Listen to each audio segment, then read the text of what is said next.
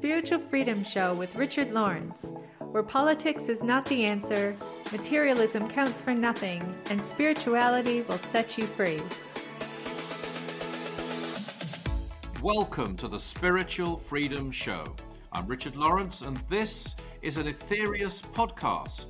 And I'm delighted to say that we're also now syndicated on the following other radio networks, including these Body Mind Spiritual Radio, WTRM The Trim Radio Network, Transformation Talk Radio, home of the Dr. Pat Show, and Oneness Talk Radio. Today, we're going to be joined, I'm delighted to say, by Lisa and Julian Rosser. You hear Lisa every time you tune into this show because she does the intro- introductory words. And we've had them both as guests before, and I'm looking forward very much to hearing from them both. And as always, of course, our producer is Darren Ball, and he has many questions to ask. Many of you have been writing in. We're very grateful for that with your points, your questions, your comments. And Darren will be bringing some of those to our attention. As always, I never know what he's going to ask, what questions he's going to raise, and that makes it completely spontaneous. So today, we're going to look at the very thorny issue which has dominated a lot of thinkers for centuries. Uh, and it's not a very popular topic, but the topic is sin. And we're going to discover that there is only one major sin on earth. And that's what I absolutely love. It's one of the things I love about the nine freedoms. It keeps things as simple as they can be kept, and it also gives us answers now, a lot of things have been said about sin, and of course, we know from various Orthodox religions, not just one, that a lot of guilt has been fostered in people through the ages, sometimes inappropriately. I'm not going to say always inappropriately, but sometimes inappropriately. For example, uh, at one time it was a sin to give healing. Can you believe that? In certain churches. Uh, at one time it was a sin to read, even read so called pagan literature. People would flagellate themselves in atonement for having read uh, Ovid or Homer or even especially some type of magical or perhaps herbal practice which they weren't meant to be reading. And so sometimes you had this inappropriate guilt built up, and that was used, has to be said, used to control people in certain religions at times. But on the other extreme, you have in the so called, and I'm going to stress that, so called New Age movement, you have this whole approach that you shouldn't be guilty about anything. Guilt is of itself bad. And I'm sorry to say, if we took that to its ultimate conclusion, we'd have no conscience about anything at all. And we anything would go. And we can see where that could lead. So we want to bring, as always, through the nine freedoms, through the words of the karmic lord Mars Sector 6, who delivered the nine freedoms, balance, truth, simplicity, and answers. Now, there have been some really, I think, very clever and even profound things said about guilt. I'm just going to give a couple of examples. One's a very clever one from a very clever man, namely Oscar Wilde. But this is an encouraging one, and I think he's probably said this from the heart. He said that every saint has a past and every sinner has a future. And I think that's a hopeful, non judgmental approach to this whole topic there from Oscar Wilde. I think even greater is that beautiful aphorism, actually, by the wonderful Paramahansa Yogananda, who said this A saint is a sinner who never gave up. That's an encouraging thought, is it not? A, sinner, that's hope for all of us, a sinner who never gave up.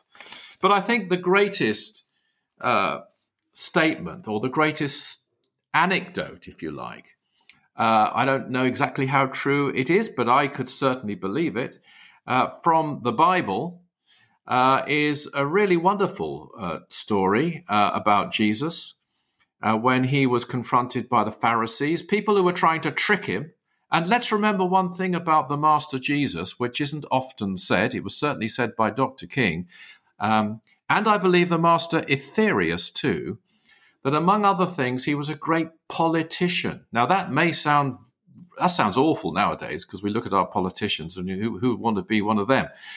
But he had great political acumen, the Master Jesus. He chose his time. He knew what to say. He knew when he wanted to be trapped and when he didn't want to be trapped. And yet, all the while, gave out great truths. And this is a classic example. So the Pharisees were trying to catch him out because they had found uh, a woman who was an adulterer and of course, uh, in those days, and I'm sorry to say, sometimes even in these days, in certain parts, if a woman is an adulterer, it's a far worse, inverted commas, sin than if a man is, which is ridiculous, but that's the way it's been in certain cultures, and maybe still is. Anyway, they brought this woman to Jesus to try to trick Jesus to say, well, according to the law, she should be stoned, she should be punished. What do you say? And I mean, as quick as talk about an impromptu response, uh, completely off the cuff, he came up with this timeless statement. Uh, these aren't the exact words, but this is, I think, how it, they are remembered. Let he who is without sin cast the first stone. And they, they've gone down, and so, and rightly so. And of course, that also dealt with the Pharisees because none of them could say they were without sin. I mean, that hasn't stopped, I have to say. Some people later in the Christian church and other organizations uh, promulgating hypocritical condemnations when they themselves were not without sin. But however, the teaching is there. It's not the only time, just as an aside, by the way, that uh, Jesus demonstrated his incredible uh, ability to respond off the cuff to a an attempted trick. Of course, he could see a trick a mile off. I think the other famous one is when he was asked whether people should pay tax, the very high taxes that were being put upon ordinary people by the Romans regime. And he came up with this, again, timeless statement give unto Caesar what is Caesar's. Uh, that's nothing to do with sin. But it's another example. Actually, the Dr. King kind of improved on that. He said, Give unto Caesar what Caesar thinks is Caesar's. However, let's not get diverted from our topic today, which is the only major sin on earth. So we're going to listen uh, to our first extract, which really answers. And what I, before we do, I just like to this, what I absolutely think is so wonderful about the nine freedoms. They may not always necessarily be emotive, they may not be, shall we say, well, they're not empathetic in the sentimental sense, but they're something far greater, far higher, far more advanced, and far more useful. I do mean useful because they tell us, they go, I think, further even than the examples I've given so far, because they tell us exactly what the problem is and exactly how to solve it, which is the most useful thing we can hear in any wisdom. So let us now listen then to this first extract from the fourth freedom. In fact, they're the, some of the opening words of the fourth freedom. Thank you, Darren. The fourth uh, freedom will uh, be enlightenment,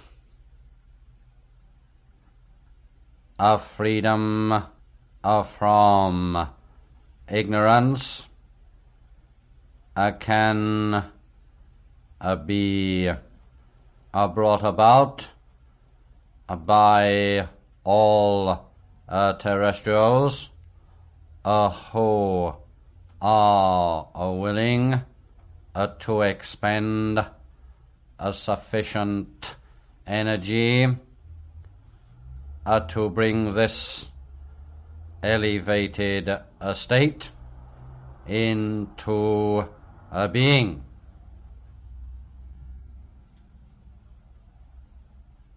There um, is but one a major um, a sin upon a Terra uh, that is ignorance. A bravery, a dispensation of pure a love, a service, of these attributes uh, can uh, help the aspirant uh, to bring enlightenment into being. Brilliant, is it not? There you have, in one word, all sin. Ignorance. It's a non judgmental word, it's a very exact word, and you have the liberating way we can escape from it. And with it, from all sins of all kinds, whatever they may be, because they're all part of that one major sin. And he goes through, of course, I, I do find, I have to, and forgive me if I'm repeating myself, the, these teachings to be the most positive teachings I've ever come across. And I do look at other teachings. I don't just look at Aetherius Society teachings, and I always have done. I'm interested in them. I looked at a particular work by someone I admire only about a week ago, a great spiritual teacher, a great yogi. Um, and I have to say, I was slightly disappointed. Uh, and it was a slight disappointment because it was a little flat. And this is of someone who is a great teacher, who I would really admire. I don't wish to name because I don't want to wish to be in any way critical. I'm not worthy to be critical of this particular teacher. But after the nine freedoms, and after this concept of changing the world, making a major difference in the world, and you go to another set of teachings, no matter how great, it is a little flat by comparison. And also, the nine freedoms are so positive. We're told here, yeah, that's your, that's your sin. Ignorance. Very simple. One word. There it is.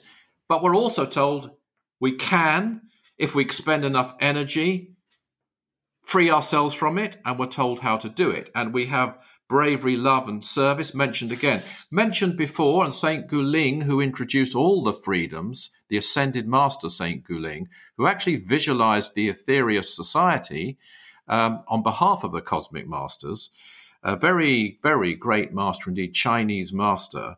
Uh, he said that the the freedoms are not necessarily given in order of importance. And I think that's very true of the first four freedoms, by the way. In fact, you can prove it because you'll find, for example, in the first freedom, these words that you can overcome fear, and this is now the quote uh, by uh, quotes, so enlightening yourself that this weapon may be rendered useless. This is the weapon of fear as used by dark forces. And the answer, so enlightening yourselves that this weapon may become be rendered useless. Again, there you have in that very first freedom a mention of enlightenment. Um, and then in the second freedom, here's a quote Love is not the result of ignorance, but the direct result of applied enlightenment. So from enlightenment comes love. From enlightenment comes bravery. From bravery comes enlightenment. From love comes service and enlightenment. They're all interrelated. And in the third freedom, Mars Sector 6 describes service as, quotes, the lasting flower in the garden of enlightenment, uh, which is a, a, a great thought, is it not? That yes, there are other flowers in the garden of enlightenment, but service is the one that lasts. I think we all know that, actually.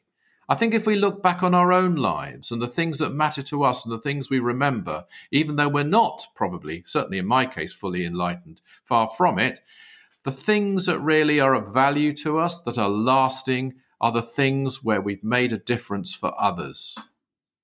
We don't so much cherish, if we're really honest, you know, the fact that we had a great night out or a great, what, the material pleasures of life, if you like. We enjoy them at the time, no doubt.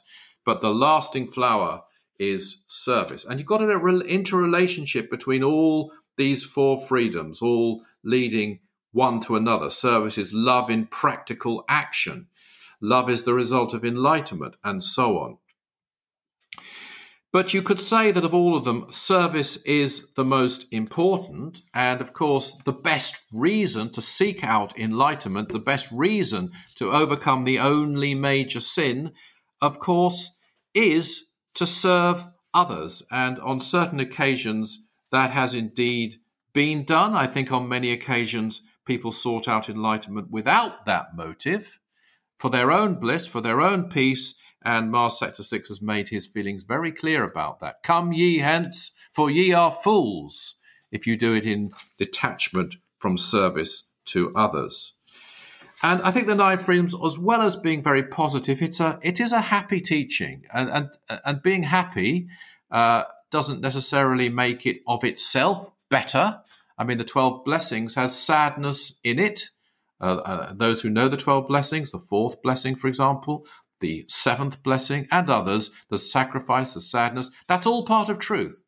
But the nine freedoms focuses very much on the positive, the happy, the outcome, which will bring greater and greater realization, greater and greater enlightenment. So the only major sin on earth is ignorance. Terra, as just to remind you, the word Terra is spelled T E R R A, and it means earth, Mother Earth. It's actually the Roman name for the goddess Earth, the Greek one being Gaia, and Terra is used by the cosmic masters for Mother Earth or this planet.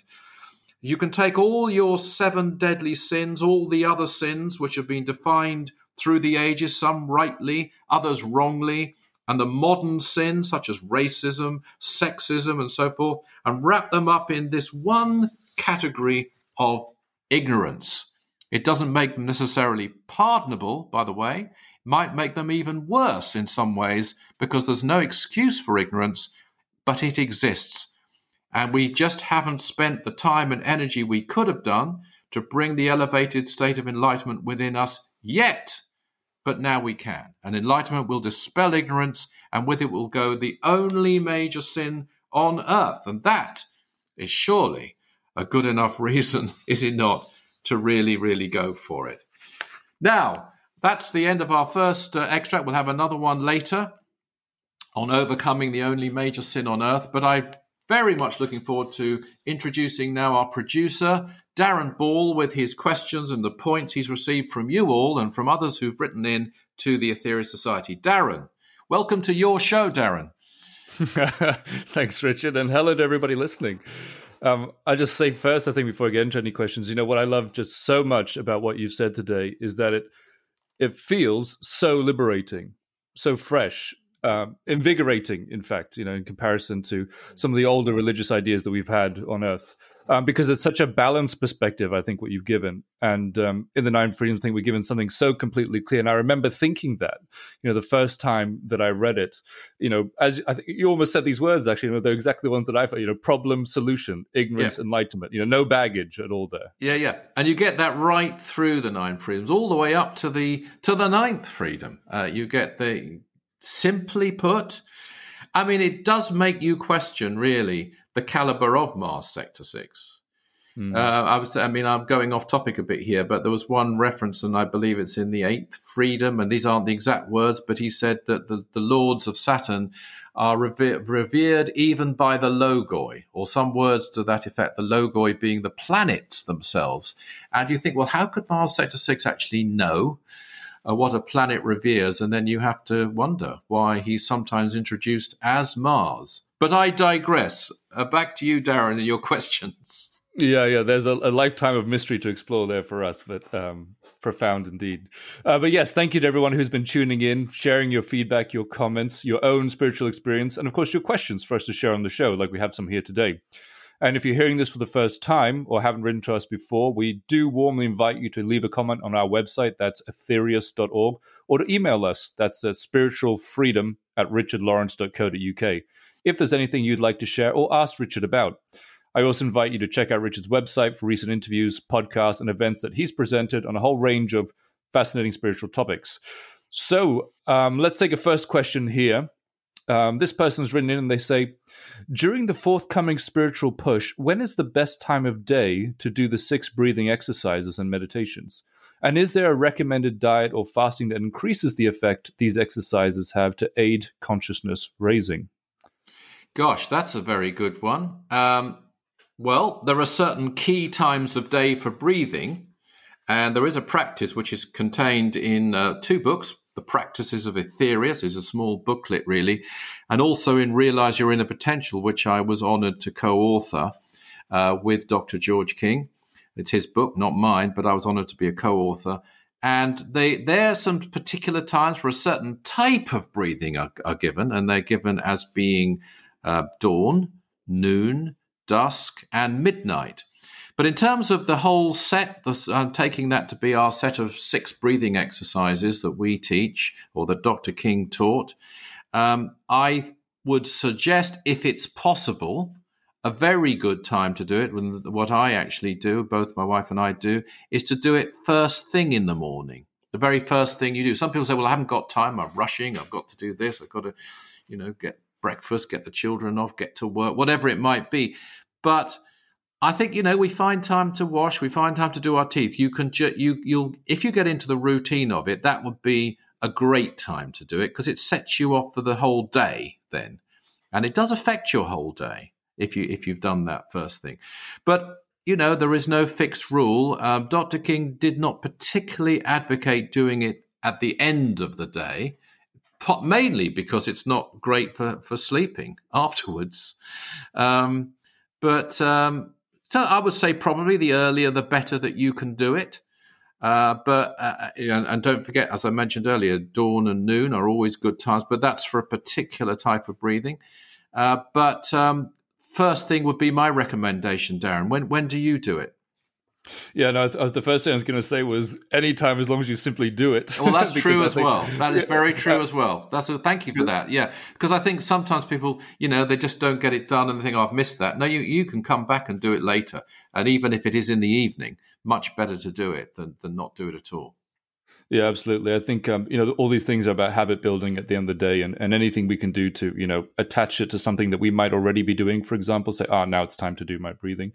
And as you say, you know, even if you might have missed, you know, when you usually do it, if you think about it as one of the most important things of, in your day, um, you know, in, in, the same way that we think about service as being the core of our life, mm-hmm. um, you know, this breathing being a part of enabling to serve better and to advance, then um, you know all the other kind of things that we find ourselves so busy doing kind of tend to tend to fall away in, in relative importance. And that's True. certainly what i've found over the years. And i think anyone who begins to do them or you know just builds up this yearning to do them they'll find something similar too. And you'll find you'll find you start looking forward to them you know that oh, absolutely oh, great yeah. i've got my whatever it is it might be 10 minutes but it's a it's a great thing. You don't always feel that way and you you should still do them even if you don't feel that way. But you know it is something to really look forward to and you, can get you really get your teeth into. Yeah, the last thing I'll say about it actually is um, I think where a lot of people struggle with them is kind of like even just the first few minutes, because we often find, well, I've certainly found, I've spoken to other people about this. I was just speaking about this last night actually, is that, you know, you sit down to do your breathing and you start, you know, becoming aware of the breath and you get absolutely bombarded by every thought that's been like on the periphery of your mind for the last 24 hours. you know what I mean? Okay. And okay. Yeah, and you're just like, okay, uh, okay, uh, I'm not going to fight these. Let them come, let them settle like sediment in a pool. And then I'm going to, uh, you know, then push through this first few minutes to, to continue with the practice. I think if you can get through the first few minutes, you, you know the rest is. And then is you'll transmute, easier. if not them, you'll transmute the energy behind them through mm. doing the breathings, which which means that when you come to face these things, if you have to face them, you'll do it in a completely different frame of mind, a better frame of mind. Yeah, great perspective. Thank you. So is that is that our question for now? Uh, I think it is because I think we have our first guest, and I'm really looking forward to this because last time Julian Rosser was with us, he uh, was actually leading us in a practice, but this time we're going to hear his moment of truth. As regular listeners will know, we always have a moment of truth or an MOT, as we like to call it here, um, which uh, in which a person shares sometimes a very intimate, very personal uh, experience which changed their lives. So Julian is a very active staff member at the Aetherius Society in London. Um, he's a minister. He hails from New Zealand. He was on the staff there for many years before he came to the UK. He's been a regular presenter on the Mystic FM radio show in New Zealand and is a regular con- contributor to the Aetherius Society blog, among many other things. But today he's going to be sharing with us a little bit of his spiritual journey to date. So welcome back to the show again, Julian. Well, thank you very much um, for having me. It's great to be back here again on this excellent show, I must say. Um, I thought I would share a little story. Um, a number of quite a number of years ago, actually, um, when I was sort of quite early in my um, uh, experience and, and, and reading through of Dr. King's teachings and his books and so on. And I was reading a book about the holy mountains of the world, and which were charged with spiritual energy by the cosmic masters through Dr. King.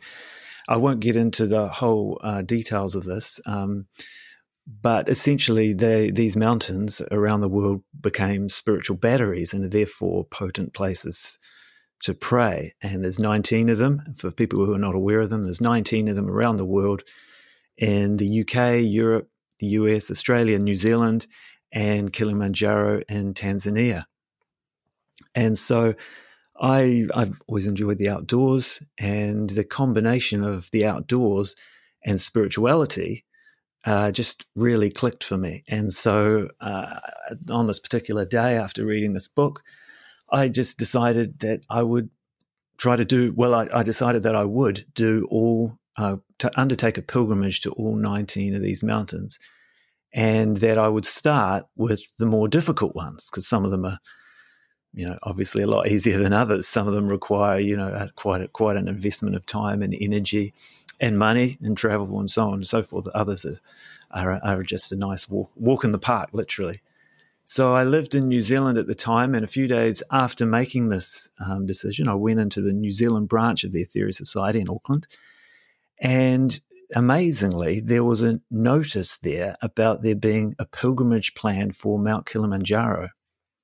And so my determination, my decision to visit all of these mountains was still very fresh in my mind.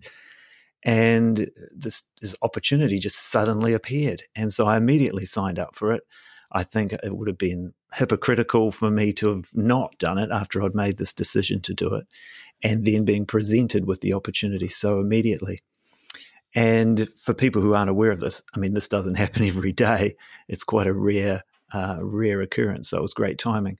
So I went through the process and eventually made this pilgrimage as part of a group of people.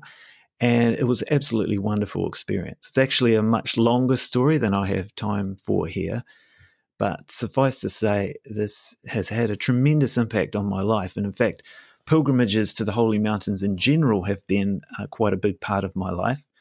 I have now I now have undertaken a pilgrimage to all 19 mountains, and in fact, I met my lovely wife, who we'll be hearing from later, on Lisa on a uh, on a pilgrimage to Mount Adams in the US.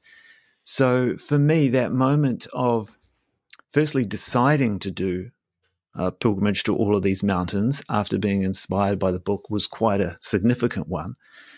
But I think also the moment of deciding to follow through on that when I was presented with the opportunity to do so was also significant. And just as a footnote to this, um, quite a few years earlier, I, I attended a psychic development workshop and we were paired up, you know, in the class to do various exercises. And the person I was, one person I was paired up with was quite good at this and had had several quite impressive successes during the class. And during the exercise with me, the impression that they conveyed, that they uh, received in relation to me was that they saw me standing on top of a mountain with my arms outstretched. Obviously, can't demonstrate that here uh, in, in, this sort of, sh- I can't show you it, but um, at the time it seemed a very strange impression to me because I didn't know about these holy mountains. But as time goes by, that person's impression has really proven very insightful. They tuned into what has actually ended up becoming a very important part of my life. That's wonderful. Thank you so much for sharing that, Julian. I think very inspiring uh, for our listeners and those of you who can get to a holy mountain. We're very lucky here in Britain because we have actually nine that we can go to, but they are in America. You'll find them all on the Aetherius website. I should mention aetherius.org actually, because not only you find things about the nine freedoms there, but you find things about these holy mountains in New Zealand, in Australia, uh, Kilimanjaro, which Julian mentioned, and uh, in Europe as well, Switzerland and France. And if you can get there, just like Julian, you might have your moment of truth. I don't know whether you'll meet your future wife or husband or partner. I don't. I can't guarantee that, but certainly, um, you you. I think it's something to be recommended and something I think we, you know, to feed ourselves. It's a great thing. You know, there's an example where you're giving service. You're going there to pray to help others, but you're also uh, immediately altering your own inner development. So, thanks so much for sharing that with us, Julian Rosser. So now we're going to go on to our theme again the only major sin on earth, ignorance, and how to cure it, which is to gain enlightenment. And those were the opening words, the first extract we heard from the fourth freedom. And they led into um, the various things we can do. We've covered those in some previous shows the physical and mental roadmap to enlightenment, the psychic and intuitive roadmap to enlightenment. We're given all the steps we need to take. They're very precise, they're very clear, they're ironed out. We're, we're, we're told the, really they're prioritized as well for us.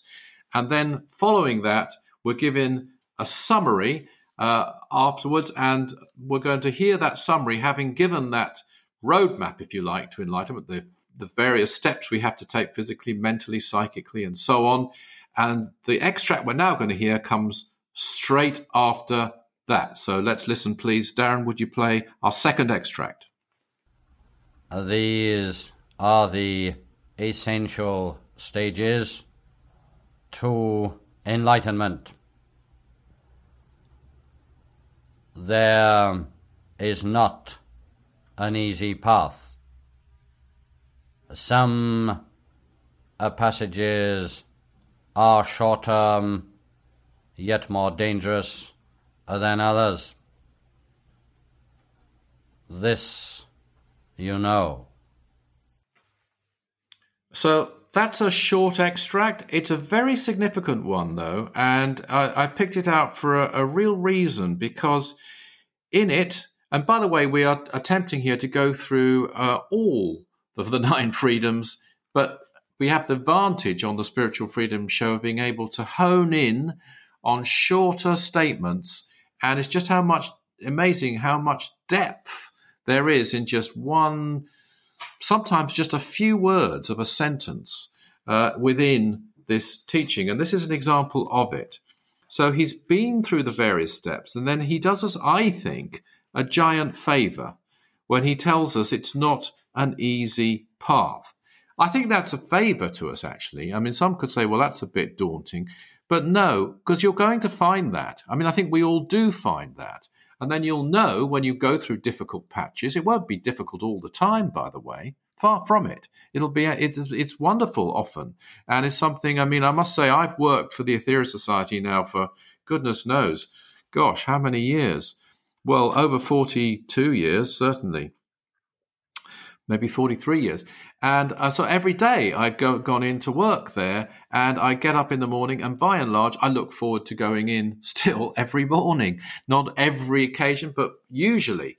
So I'm not going to say it's always difficult. There are certainly difficulties though. There are certainly challenges. They're going to come. The tests will come. If they didn't come, what would it be worth? What would it really be? Uh, and so we are prepared here by being told that. And in fact, you can use that as a yardstick for your discrimination because if someone tells you, and they will tell you, they do try to tell you, they're offering an easy path to enlightenment, you'll immediately know they're wrong. You'll immediately know they are not enlightened themselves, or they would know that. Uh, they may not be lying. They might believe they found this easy path, but they haven't. And so that's a good yardstick for discrimination. I mean, I could name some, well, some very popular teachers. I've certainly met, particularly one I'm thinking of, with a massive following who tells people that he is enlightened and uh, tells you it's really quite easy. And um, I think he's found this person, this particular teacher, a state of peace and contentment, but not enlightenment. And this is a, a, a, real yardstick. I mean, if you are anyway, you wouldn't be satisfied for too long because you'd be so concerned to serve humanity and especially, I would say, the Mother Earth. Another yardstick as well that you can use is have they attained psychic and spiritual powers? Psychic and spiritual powers are not a goal. They're not the goal. They should never be the goal, but they do come along in one way or another.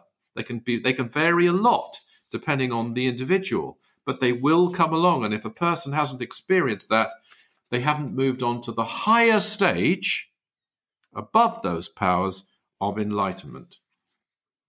Actually, Dr. King pointed out in a yoga school, school that he belonged to prior to the Aetherius Society being founded, and this particular school frowned on the development of clairvoyant powers, saying they should all be rejected. And he asked a question how, at a meeting of this school, how can you reject something unless you first attained it? I mean, you're not rejecting something you haven't even got, are you? And the uh, actually the yogi who wasn't at that particular meeting, but he heard about it, was Dr. Hari Prasad Shastri.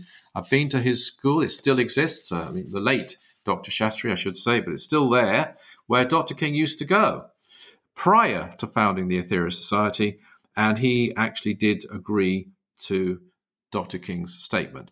But I've digressed. It's not an easy path, and then Mars Sector 6 goes on to make this very, very interesting, I think, and significant statement. He says this Some passages are shorter, yet more dangerous than others. This you know. Some passages are shorter, yet more dangerous than others. This you know. Now, prior to the days we're in now, the shorter passages or the shorter paths, if you like, were generally related to either Raja or Kundalini Yoga. They may have had another name, um, but that's what they were generally related to. Uh, in Raja Yoga, the aphorisms of, of Raja Yoga, the tenets, if you like, of it, were laid down by an avatar, Sri Patanjali, and Dr. King told me he came to Earth to to reveal his sutras or aphorisms. They're sometimes called either. Um, and, and, he told when he told me that, and it was we were actually at, in a place called Lake Powell at the time in Arizona. It was as though those sutras, those laws, those procedures already existed, and he came to deliver them. Not they, he didn't invent them. That's the feeling I got. He came to deliver existing sutras which hadn't yet been delivered to Earth, and that was over two thousand years ago. And the aim there is to com- gain complete control over all aspects of the mind. You'd be very interested to know, probably, that Patanjali does not mention Kundalini at all, does not mention, I believe, chakras at all, does not mention nadis at all. So it is a, a, a different kind of a path it's a, as I say, a Raja Yoga path. It's suppression and control of mind at its very root. And the theory then being to leave a vacuum into which enlightenment can come. But you do have to follow certain essential disciplines in that path. Um, usually, people who practiced it were sannyasins or um, they broke away, I should say, from civilization. They'd sought out remote regions. They were only in the company of like minded aspirants. If you want to take it fully to the nth degree, and the danger would be if you didn't maintain a balanced, practical approach to everyday life. You could lose your grounding, if you like. Uh, and you might remember, if you're familiar with Paramahansa Yogananda, that after he experienced cosmic consciousness, as he called it, for the first time, his guru, Sri Yukteswar, instructed him to sweep the balcony floor at the ashram. He didn't say, Oh, that's wonderful, let's talk about the cosmos, or what did you experience, my son? He instructed him to sweep the balcony floor. There's a lesson in material practicality, and uh, it, it, it is a path, the Raja Yoga path, if you take it all the way, that could have been um, dangerous if you weren't grounded, if you weren't practical, if you didn't keep uh, balanced in the in the essentials, if you like, the regrettable sometimes essentials of life. Kundalini yoga is potentially even more da- dangerous because they used a certain physical method. Sometimes it was taught in Kriya yoga schools, and they could bring a forced rise of Kundalini, which is the mystic force, sometimes called the serpent power, within us through the spine uh, to speed up our journey to enlightenment. Interestingly, uh, we have to get to the fifth freedom, uh, the, the, cosmic consciousness, where we're told about the chakras, uh, that uh, more about that, and, uh, and Kundalini is mentioned actually, though, in the third freedom too, the th- freedom of service, and it, it's a, it is mentioned in the nine freedoms quite a bit. But the recommendation is a safe, balanced approach. Now, I think there's a question here because I don't necessarily think that if somebody now tried to practice Kundalini yoga, which could be dangerous, if you got it wrong, you could be very ill uh, you could have mental health issues as well. Uh, you could even damage yourself physically. Um, the Kundalini is a real thing. It really does exist. It's extremely powerful. Uh, there's lots of tomes and different books uh, about it. Gopi Krishna is just one who wrote about the dangers of Kundalini, which he experienced, uh, probably from not following the procedures he should have followed. Uh, and you do hear about this if you follow the path as laid down in the Aetherius Society, it can be a fast path, but it's a safe path, providing all the steps are taken. In fact, Kundalini um, does rise naturally through service and definitely through love. Um, uh, and one could get into that in some depth. Uh, but those, I think, are some of the paths that Mars Sector 6 was referring to there. And as I say, I'm not convinced they would really work now because in this day and age, service has to come first. Um, in fact, just getting back for a moment to the Aetherius Society, the master Aetherius, who spoke through Dr. King, uh, was his really his probably his main communicator, you might say, um, um, uh, from the very beginning he did say in 1967 that those who really follow, successfully follow, the tasks laid down uh, for the Aetherius Society and work for them and dedicate themselves to them, uh, he says, not easily but quickly will you be able to don the crowns of adeptship. So there's quite a change there that if you follow a power, a potent enough uh, spiritual path of service, you could still do it easily. Uh, sorry, I'm not easily, quickly, but not easily.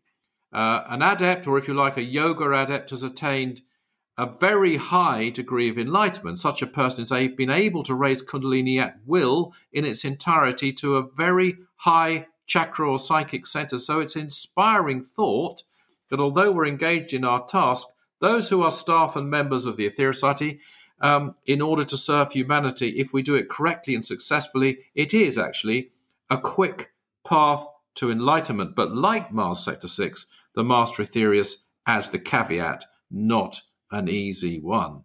Uh, and I want to also stress, because uh, we have listeners from many different uh, paths of life, you might say, it's not the only way. We've never ever put it forward as the only way. Uh, those who follow it believe it to be the most effective way. There are many other ways of giving service, and service is the thing to do. And that's really the point that we're getting from this particular extract that some passages are shorter, yet more dangerous than others, but there is not an easy path.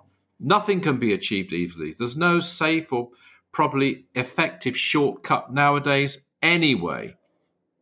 But uh, we can certainly take uh, to whatever path we choose. Uh, and if it's a path of service, it will lead us inexorably to get rid of the only major sin on earth, and that is ignorance. Now, I'd like to bring in at this point our next guest. I'm very, very happy that she's back with us again, as well as hearing her every time we do this show. Uh, that's Lisa Rosser, and she is going to lead us in a practice. Uh, I think it's going to be a beautiful practice. So let me just tell you again, I can't tell you everything about Lisa, but she is a volunteer staff member of the Aetherius Society at the European headquarters in London. Actually, I first met her in Michigan, uh, where she attended activities there. Uh, she does invaluable work in helping. She's also been in New Zealand with, with her husband Julian. She does invaluable work in helping to promote the society and its teachings. She's a regular contributor to the Aetherius Society blog. She's the administrator of the Temple program in London for the Society. And today, she's going to lead us in a prayer for the Devic Kingdom. Lisa. Well, thank you very much for having me back, Richard. I'm a big fan of the show, so it's a real pleasure to be here. Thank you. I thought today I could lead us all in a prayer for a part of our world that's mostly unseen, although very active, and that is the Devic Kingdom. Dr. George King tells us that the devas are responsible for the functions of nature, every function of nature, whether it be a summer breeze or a storm at sea or a drought. The devas have brought these conditions about. Some devas are enlightened beings who have even greater power and wisdom in their own way than a terrestrial master. Others are more primitive and are commonly referred to as gnomes, elves, and fairies many children have interactions with devas, but unfortunately, most tend to grow out of this. The devas respond to the energy that we send out, and anyone can experience this for themselves. Next time you go for a walk in the forest or by the sea or on a mountain somewhere, somewhere you find yourself in a peaceful state in nature just stop for a moment and try to feel a real love for nature, a real appreciation for the beauty of it. And try to become aware of the fact that life is all around you, expressing itself in countless different ways. And think about the devas and thank them for their work. Try to tune in and allow yourself to be aware of their presence. And I, I think this can be a really beautiful experience. They will respond to any love that you send them. You may not see a deva, as few people do, but they will be there and they will appreciate the energy that you send out to them. By karmic law, the devas have to use the energy that we send out. And as humanity as a whole, doesn't send out love energy for 24 hours a day. Um, on the contrary, we often send out very negative energy. And this is why we see natural disasters in the world, such as floods, hurricanes, and famine. But the Devas are hardworking spiritual beings. And I thought today we could send out our love and our appreciation for them and their work. So, first, let's close the eyes and sit comfortably in our chairs, our back straight but relaxed, and take a few deep breaths. And visualize a white light coming down from space, a vibrant, scintillating white light. See this coming down into the top of your head filling and charging your brain. And now see this white light coming down through your neck and shoulders and out into your heart chakra and the palms of your hands. And now raise your hands in the prayer mudra, which is your hands roughly shoulder height, palms open and facing outward and visualize this white light going out while I say this prayer. Almighty God, we send our love and our blessings to the Devic kingdom at this time. We thank them for their tireless work in manipulating the energy that we send out. We thank them for guiding the nature conditions on earth. And we thank them for their often unnoticed and unappreciated contribution. O wondrous God, we pray that people may be inspired and guided by their higher selves so that they may realize the existence of the Devic kingdom and its importance in our world. Almighty Parabrahma, we thank you for the Devic kingdom. May they be blessed now and always, and may thy divine will be done. And we'll now perform the sealing mudra, where we swipe the right hand over the left away from yourself to stop the energy flow. Thank you all very much for joining in this prayer and I encourage you all to try and make a connection with the devas in your own lives. Thank you. Thank you so much, Lisa. That's beautiful. And I'm absolutely sure that uh, if we follow Lisa's advice there and follow prayer just like the beautiful one she, she led us in there, we will experience that because it is some people may be more clairvoyant, may actually see uh, devic forms, and you sometimes can do that. But even if you don't, you can certainly sense them and you can feel their wonderful love at times. Uh, and Lisa has given us a great key there, I think, which will really uh, enhance our lives and also enable us to contribute more uh, to the devas who need our energy and our support in their fantastic work that they do. Well, Darren, um, I'm now going to bring back our very well known producer, Darren Ball, uh, and you have some more points, I hope. Yeah, thanks very much, Richard. And thank you, Lisa. And Julian. Um, I'd like to say, first of all, thank you to everybody who's been tuning in regularly to the show. And if you have been enjoying it, I'd like to invite you to share it with someone or with the community you're a part of so that more people can be inspired by the teachings of Mars Sector 6. Now, Richard, this question I've got here is kind of in two parts. Um, so I'll, I'll I'll read both of them. I think to you. We might be able to stop after the first, but I think it's a fascinating question related to um, psychic powers and specifically to seeing the future. Mm. Um, so this is the first part of the question from someone who, who's uh, obviously been studying these teachings quite closely. Um, so he says, while listening to this lecture on psychic self-defense, specifically uh, the seashore visualization, Dr. King talks about a choppy sea or a black boat coming straight at you, and he explains this is your future for the next several days. And then he describes what you should do when you're looking at the sea and these events arise. He finishes almost like a passing remark with, To see the future, it's easy to do. But of course, the subject matter of the lecture is not about seeing into the future, so he moves on to describe the final method of self protection. Is there a lecture or a book in the Aetherius Society library where he goes into this aspect of seeing into the future in more detail? Well, uh, that's a very good point. Uh, premonition, some people call it.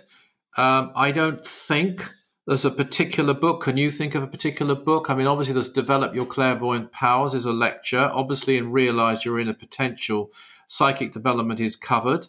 Um, I've personally written a book called Unlock Your Psychic Powers, which uh, actually is, is my bestseller. Which uh, I, it's not my best book, by the way, but that that was the one that that uh, was a bestseller internationally, and that was dedicated to Dr. King. Uh, but in terms of Dr. King, I think it's more he alludes to it here and there rather than there's a particular book or uh, lecture on it, unless you know of one, Darren. No, I can. I, I, I did look myself actually when I received this, and the only mm. um the only thing that came to mind for me was you know comments that Dr. King has made about the three times. Oh yes. Um, yeah, if you know the two times, you know the yes. third you know, That's yeah. true. Yes. Yeah. So if you know what happened, exactly what happened yesterday and today, I think he says, and you know what is going to happen tomorrow. Uh, I wondered if you had, maybe you had any more insight that you could offer around well, that there, particular idea. Yeah. yeah. I mean, there is a practice actually, um, and it's it's contained in Nature's Finer Forces. It's not an Aetherius Society book. It's a book that's recommended, I think, in one of the notes in the Nine Freedoms by Rama Prasad, a theosophical book. If you can get hold of it, and in there is a Sanskrit text, and in there is a practice which I personally used, which does teach you to know the three times. Um, but I mean, from my experience, um, uh, and, and, by the way, knowing the three times isn't. You'd have to know the now. It's quite. It's quite mm. advanced. It's not just like, oh, I'm having breakfast at the moment or something like that. It's. Uh, it. You know, it's deeper than that. But I, I've, I've been amazed. I mean, I've had because I've done a lot of radio shows and I've done a lot of things on the psychic area, stories from people who wouldn't call themselves psychic at all, either through dreams or through premonitions. It's very common. And um, as I say, there isn't a particular place I can take you. We haven't done a study course on that on its own. But I would say if it does start to happen to you, I would take it seriously. I would not be at all concerned, say, I don't know what this means. I mean, I'll give you the, probably the most dramatic example I ever had, which was a caller mm. phoned in and they'd had a dream that their child was going to, their newborn baby was going to die. It was a nightmare. And they woke up and the, their baby was fine, thought, fantastic. And then a week later, their baby died. Uh, just completely hmm. unexpectedly from some strange illness. And mm. she phoned into me at a radio station in Manchester, in England, and said, you know, why did she have that dream?